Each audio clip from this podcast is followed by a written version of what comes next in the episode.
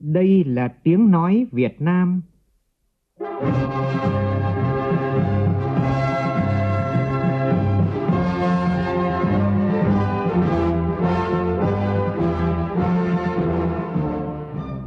là tiếng nói Việt Nam,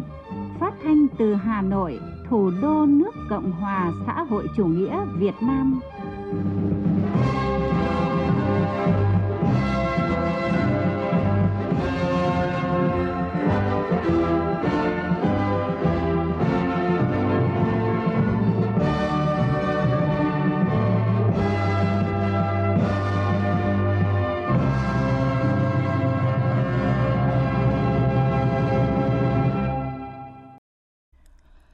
Kính chào quý vị và các bạn. Mời quý vị và các bạn nghe chương trình Thời sự sáng của Đài Tiếng Nói Việt Nam. Hôm nay thứ Sáu ngày 26 tháng 5, tức ngày 8 tháng 4 năm Quý Mão. Chương trình có những nội dung chính sau đây.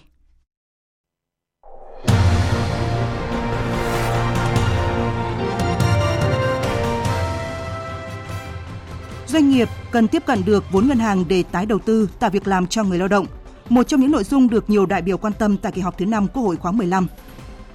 Việt Nam yêu cầu Trung Quốc rút tàu hướng dương Hồng 10 và các tàu hải cảnh tàu cá ra khỏi vùng biển của Việt Nam.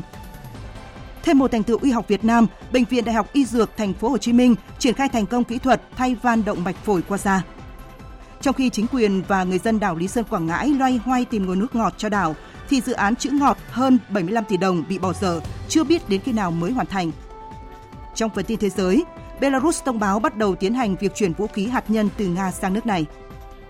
đàm phán trần nợ công của Mỹ đạt được một số tiến bộ về việc nâng mức trần nợ 31,4 nghìn tỷ đô la của chính phủ.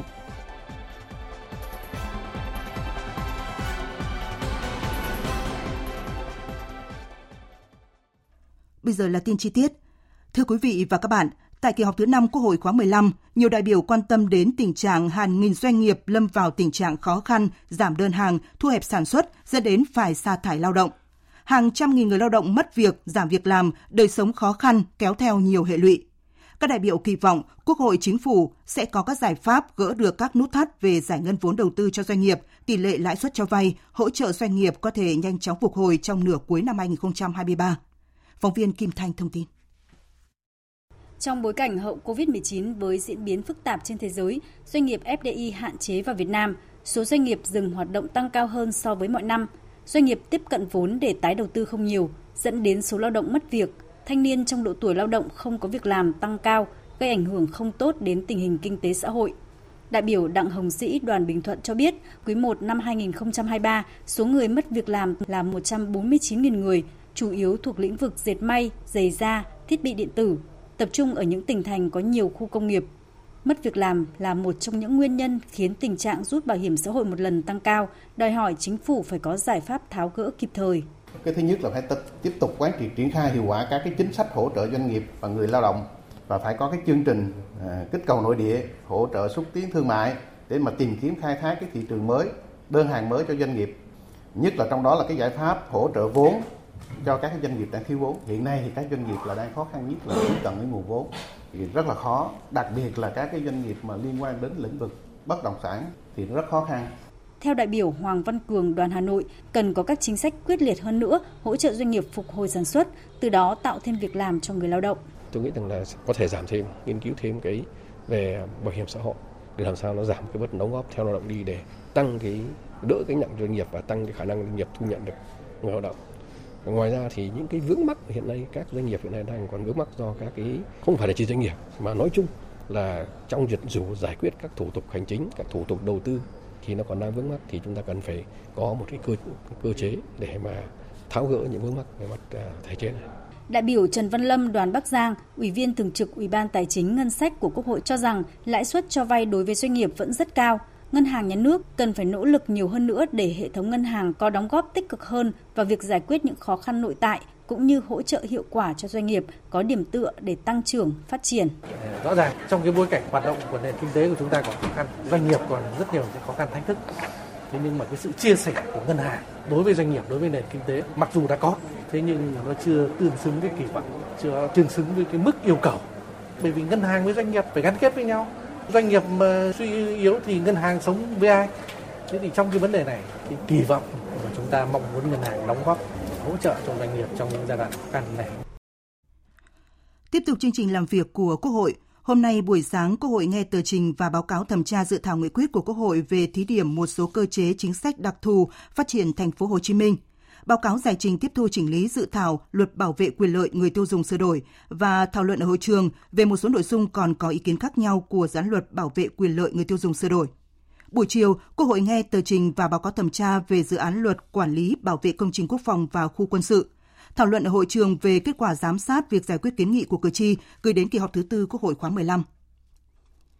Những dự án giao thông của thành phố Hồ Chí Minh đang bế tắc vì nguồn vốn, trong khi đó nguồn đầu tư công trung hạn chỉ mới đáp ứng được 40%. Bởi vậy, thành phố Hồ Chí Minh kỳ vọng dự thảo nghị quyết mới thay thế nghị quyết 54 năm 2017 của Quốc hội sẽ giúp thành phố mở được nút thắt về nguồn lực phát triển hạ tầng giao thông đô thị. Phóng viên Hà Khánh có bài đề cập. Kẹt xe, ùn tắc, một thứ đặc sản không ai mong muốn thưởng thức ở siêu đô thị như thành phố Hồ Chí Minh, đặc biệt là tại các khu vực cửa ngõ thành phố.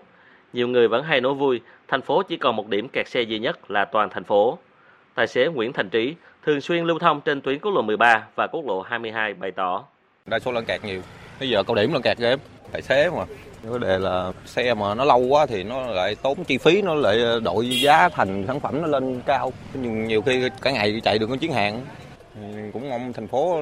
có cách ờ, khắc phục để giúp người dân di chuyển giao thông thoáng, thoải mái, thuận tiện cho việc giao thương. Để giải quyết vấn nạn ùn tắc kẹt xe ở các cửa ngõ, thành phố Hồ Chí Minh đã lên kế hoạch triển khai mở rộng mặt đường nhiều dự án giao thông kết nối như quốc lộ 13, dự án thành phần của dự án cầu Bình Triệu 2, quốc lộ 1 cửa ngõ phía Tây, đoạn An Lạc Long An, quốc lộ 22, đoạn từ ngã tư An Sương, vành đai 3, vân vân.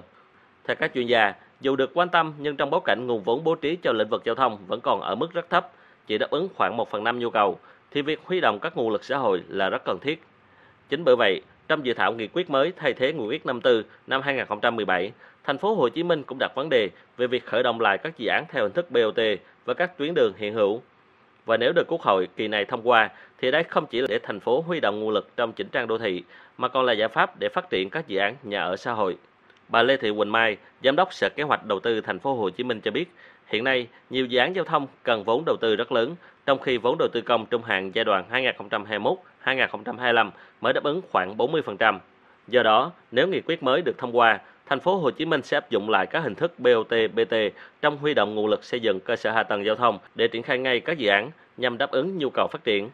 sau khi ban hành nghị quyết thì cũng sẽ có những cái cơ chế và những cái quy định và các bộ ngành cùng sẽ phối hợp với thành phố để đặt ra những cái quy định để mà, quy định chi tiết để là khắc phục những cái hạn chế của BT trước đây để làm sao giúp cho thành phố triển khai cái ờ, hình thức cái đầu tư này, làm sao cho thật hiệu quả và cũng là một cái ờ, ví dụ cũng như là thí điểm trước để làm sao cho các tỉnh thành trên cơ sở đó để mà rút ra những cái bài học kinh nghiệm và có thể là áp dụng lại hình thức BT này trên cái ờ, phạm vi cả nước huy động nguồn lực xã hội để phát triển là xu thế tất yếu. Đầu tàu thành phố Hồ Chí Minh hiện đang gặp quá nhiều lực cản, thì việc tạo cơ chế vượt trội để huy động các nguồn lực phát triển kinh tế xã hội, nhất là lĩnh vực giao thông là điều cấp thiết, bởi hạ tầng giao thông cần đi trước mở đường. Vấn đề là phải tạo hành lang pháp lý, đồng thời thực hiện tốt việc kiểm tra, giám sát, minh bạch, đảm bảo hài hòa lợi ích của các bên. Hôm qua, trả lời câu hỏi của phóng viên đề nghị cho biết phản ứng của Việt Nam trước việc tàu khảo sát hướng dương 10 hướng Dương Hồng 10 cùng các tàu hải cảnh tàu cá Trung Quốc xâm phạm vùng đặc quyền kinh tế của Việt Nam trong thời gian gần đây. Phó phát ngôn Bộ Ngoại giao Việt Nam Phạm Thu Hằng khẳng định. Vừa qua như thông tin đã đưa, tàu khảo sát hướng Dương Hồng 10 của Trung Quốc cùng một số tàu hải cảnh, tàu cá bảo vệ đã xâm phạm vùng đặc quyền kinh tế của Việt Nam, được xác lập phù hợp với các quy định của Công ước Liên Hợp Quốc về luật biển năm 1982. Bộ Ngoại giao và các cơ quan chức năng Việt Nam đã giao thiệp nhiều lần với phía Trung Quốc và triển khai các biện pháp phù hợp với luật pháp quốc tế, luật pháp Việt Nam để đảm bảo quyền và lợi ích hợp pháp chính đáng của Việt Nam. Việt Nam yêu cầu các cơ quan liên quan phía Trung Quốc tuân thủ nhận thức chung của lãnh đạo cấp cao hai nước, chấm dứt ngay hoạt động xâm phạm, rút tàu hướng Dương Hồng 10 và các tàu hải cảnh, tàu cá ra khỏi vùng biển Việt Nam, tôn trọng quyền chủ quyền, quyền tài phán của Việt Nam, thực hiện nghiêm túc tuyên bố ứng xử của các bên ở Biển Đông DOC, giữ gìn hòa bình, hợp tác và phát triển ở Biển Đông, đóng góp vào việc phát triển quan hệ hai nước.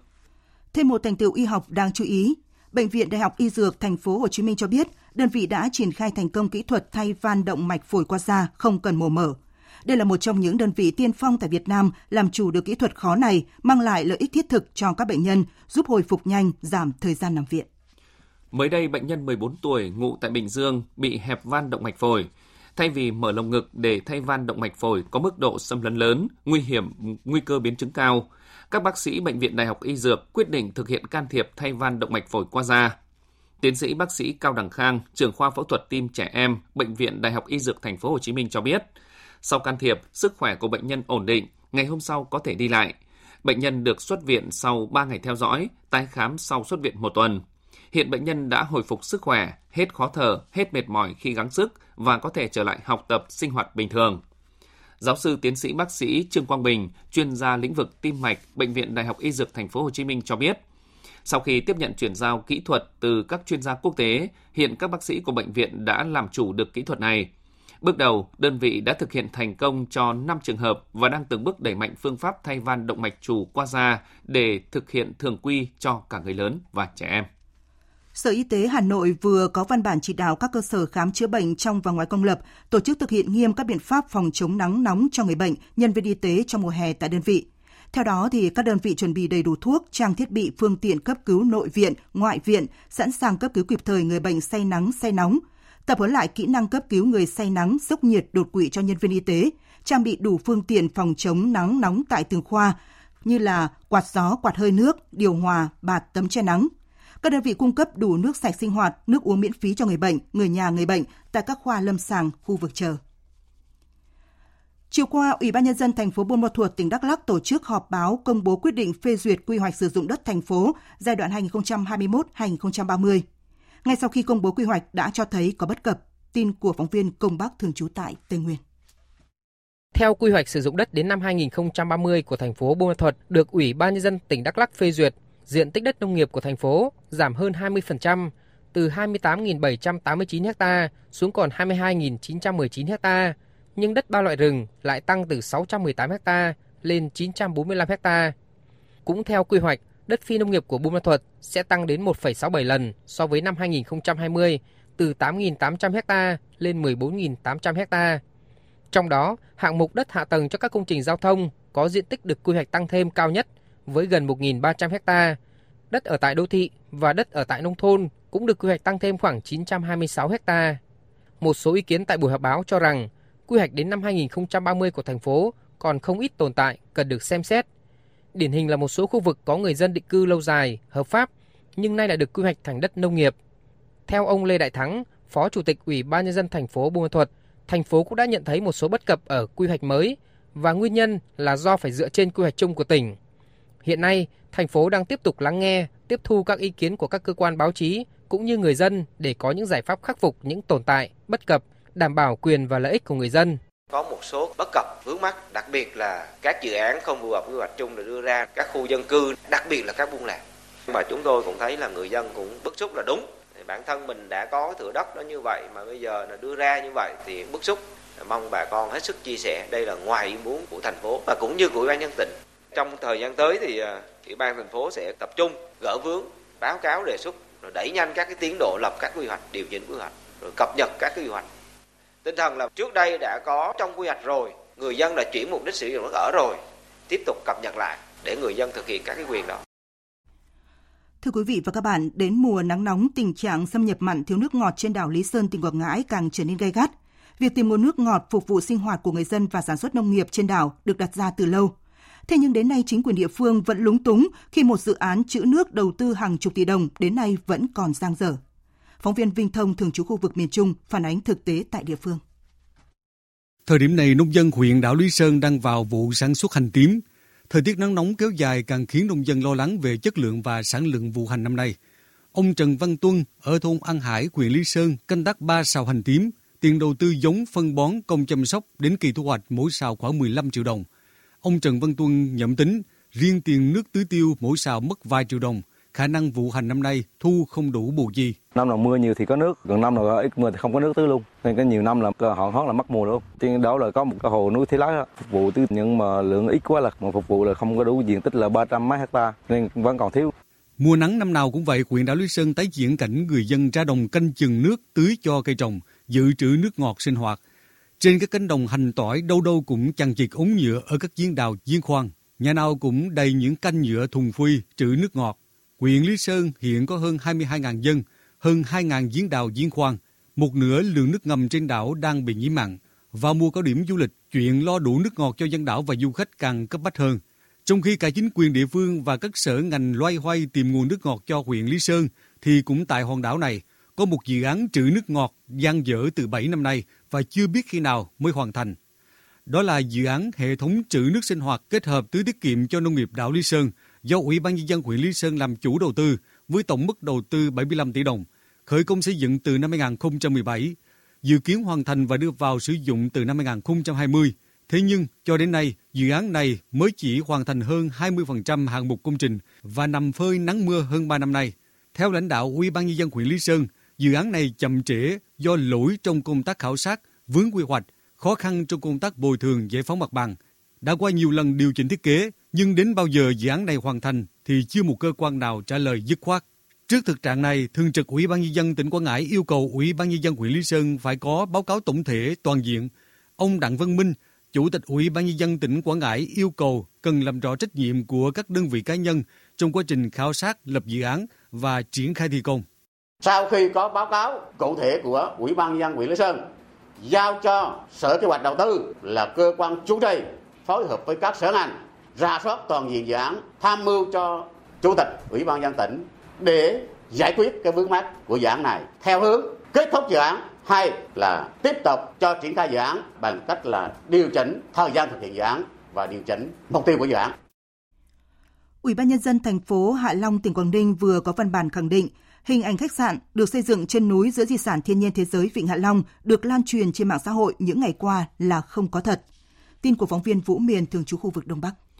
Trước đó ngày 23 tháng 5, một số đơn vị cung cấp dịch vụ tour, combo du lịch đã đăng tải bản thiết kế khách sạn có tên Fantasy Hạ Long Bay để thu hút người dân và du khách.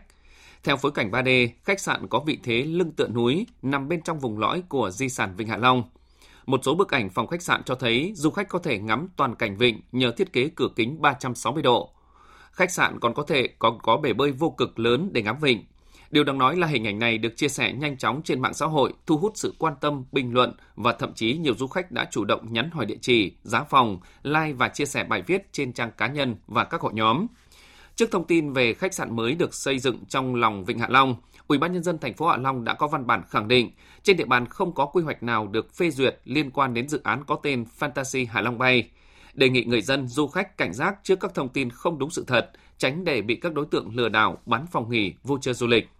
Ông Phạm Ngọc Thủy, Giám đốc Sở Du lịch tỉnh Quảng Ninh khuyên cáo khuyến cáo người dân thì phải đọc thông tin cái dịch vụ đấy có không, cái cơ sở lưu trú nó có không? Khi mà đặt phòng là phải là người tiêu dùng thông minh, phải kiểm tra các cái đầu mối không có đơn vị lữ hành, trang chính thống sở lịch công bố đầy đủ. Bây giờ nếu mà chúng ta không là người tiêu dùng thông minh thì khó lắm.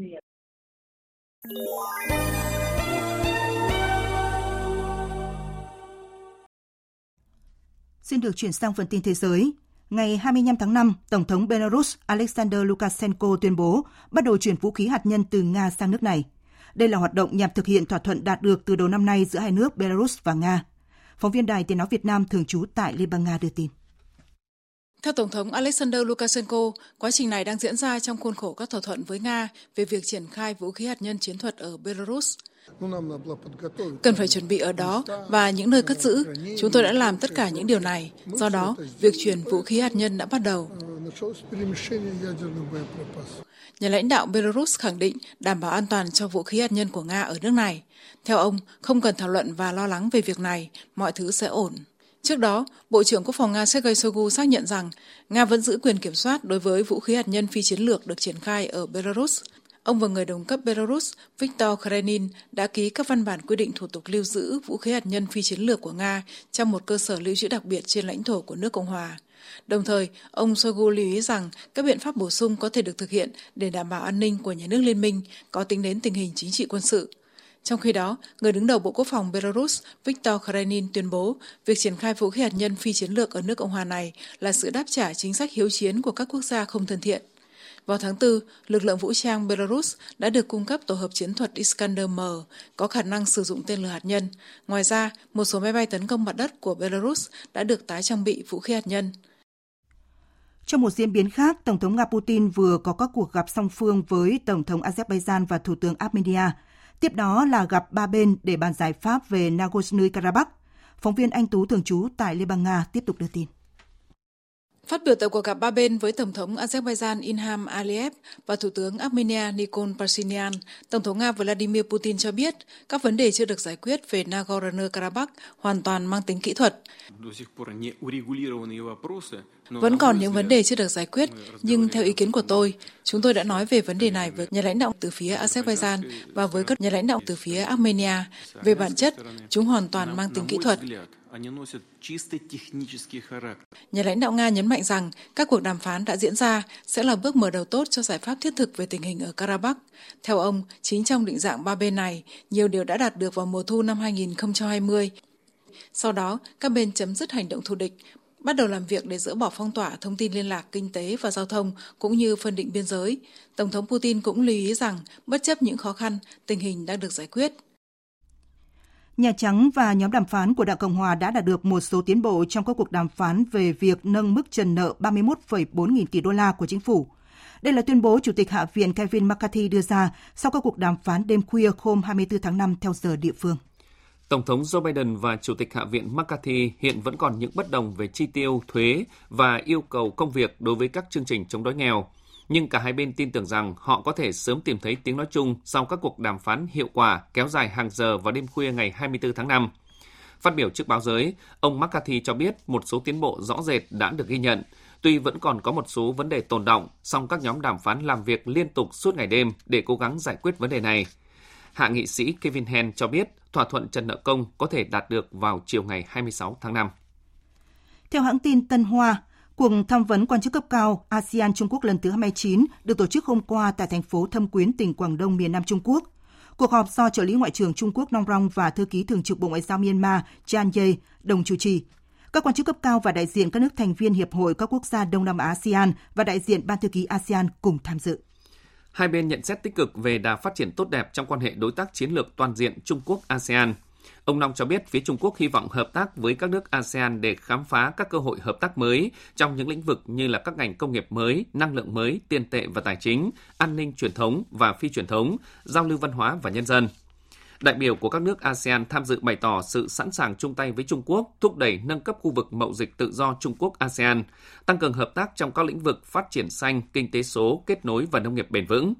Hai bên cũng cho biết sẵn sàng cùng nhau thúc đẩy quan hệ đối tác chiến lược toàn diện Trung Quốc ASEAN phát triển hơn nữa, thúc đẩy hòa bình, ổn định và thịnh vượng trong khu vực. Vừa rồi là phần tin trong nước và thế giới, tiếp theo đây sẽ là một số thông tin thể thao.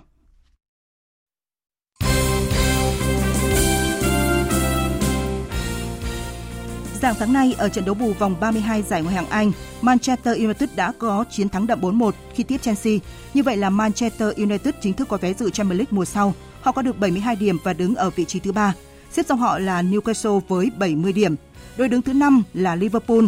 đã hết cơ hội chen chân vào top 4 khi chỉ có 66 điểm, trong khi Premier League chỉ còn một vòng. Vòng 9 V-League 2023 diễn ra trong 3 ngày 26, 27 và 28 tháng 5. Hôm nay có 3 trận đấu Bình Định gặp Nam Định trên sân nhà, Hải Phòng tiếp đón Khánh Hòa và Công an Hà Nội gặp Sông Lam Nghệ An tại Hàng Đẫy. Tâm điểm là cuộc đọ sức giữa Bình Định thứ tư và Nam Định thứ năm.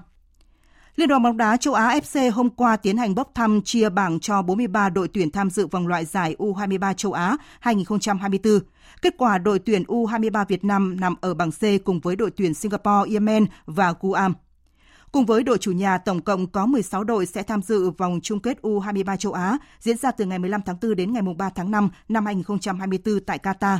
Kết quả của giải đấu này cũng được tính cho vòng loại Olympic Paris 2024.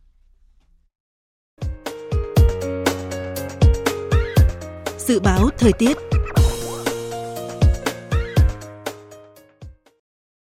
Phía Tây Bắc Bộ ngày nắng, chiều tối và đêm có mưa rào và rông rải rác, cục bộ có mưa vừa mưa to, nhiệt độ từ 23 đến 34 độ.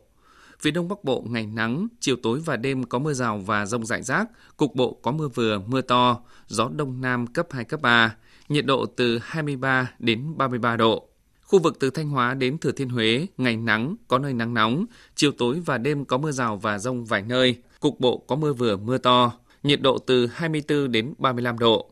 Khu vực từ Đà Nẵng đến Bình Thuận, ngày nắng, phía Bắc có nơi nắng nóng, chiều tối và tối có mưa rào và rông rải rác, cục bộ có mưa vừa, mưa to, nhiệt độ từ 23 đến 35 độ.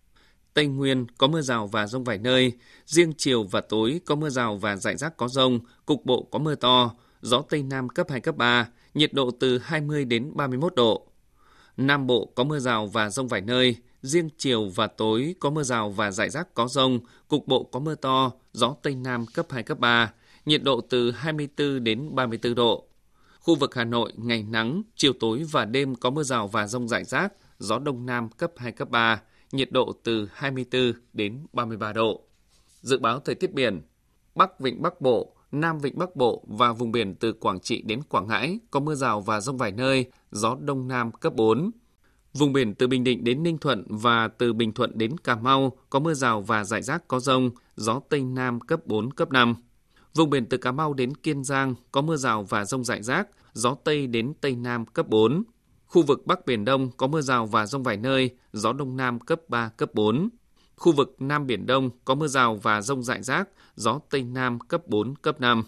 Khu vực quần đảo Hoàng Sa thuộc thành phố Đà Nẵng có mưa rào và rông vài nơi, gió Đông Nam cấp 3, cấp 4. Khu vực quần đảo Trường Sa thuộc tỉnh Khánh Hòa có mưa rào và rông rải rác, gió Tây Nam cấp 4, cấp 5.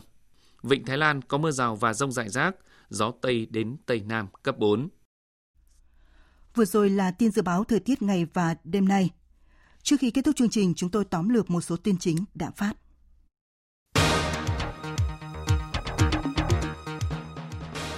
Các đại biểu đề nghị Quốc hội Chính phủ có giải pháp gỡ được các nút thắt về giải ngân vốn đầu tư cho doanh nghiệp, tỷ lệ lãi suất cho vay, hỗ trợ doanh nghiệp có thể nhanh chóng phục hồi tạo việc làm cho người lao động trong nửa cuối năm 2023. Đến mùa nắng nóng, tình trạng xâm nhập mặn thiếu nước ngọt trên đảo Lý Sơn, tỉnh Quảng Ngãi càng trở nên gay gắt. Trong khi cả chính quyền địa phương và các sở ngành loay hoay tìm nguồn nước ngọt cho huyện Lý Sơn, thì cũng tại hòn đảo này có một dự án trữ nước ngọt giang dở từ 7 năm nay và chưa biết khi nào mới hoàn thành. Chủ tịch Hạ viện Mỹ Kevin McCarthy tuyên bố Nhà Trắng và nhóm đàm phán của Đảng Cộng Hòa đã đạt được một số tiến bộ trong các cuộc đàm phán về việc nâng mức trần nợ 31,4 nghìn tỷ đô la của chính phủ. Còn hạ nghị sĩ Kevin Hen cho biết thỏa thuận trận nợ công có thể đạt được vào chiều nay.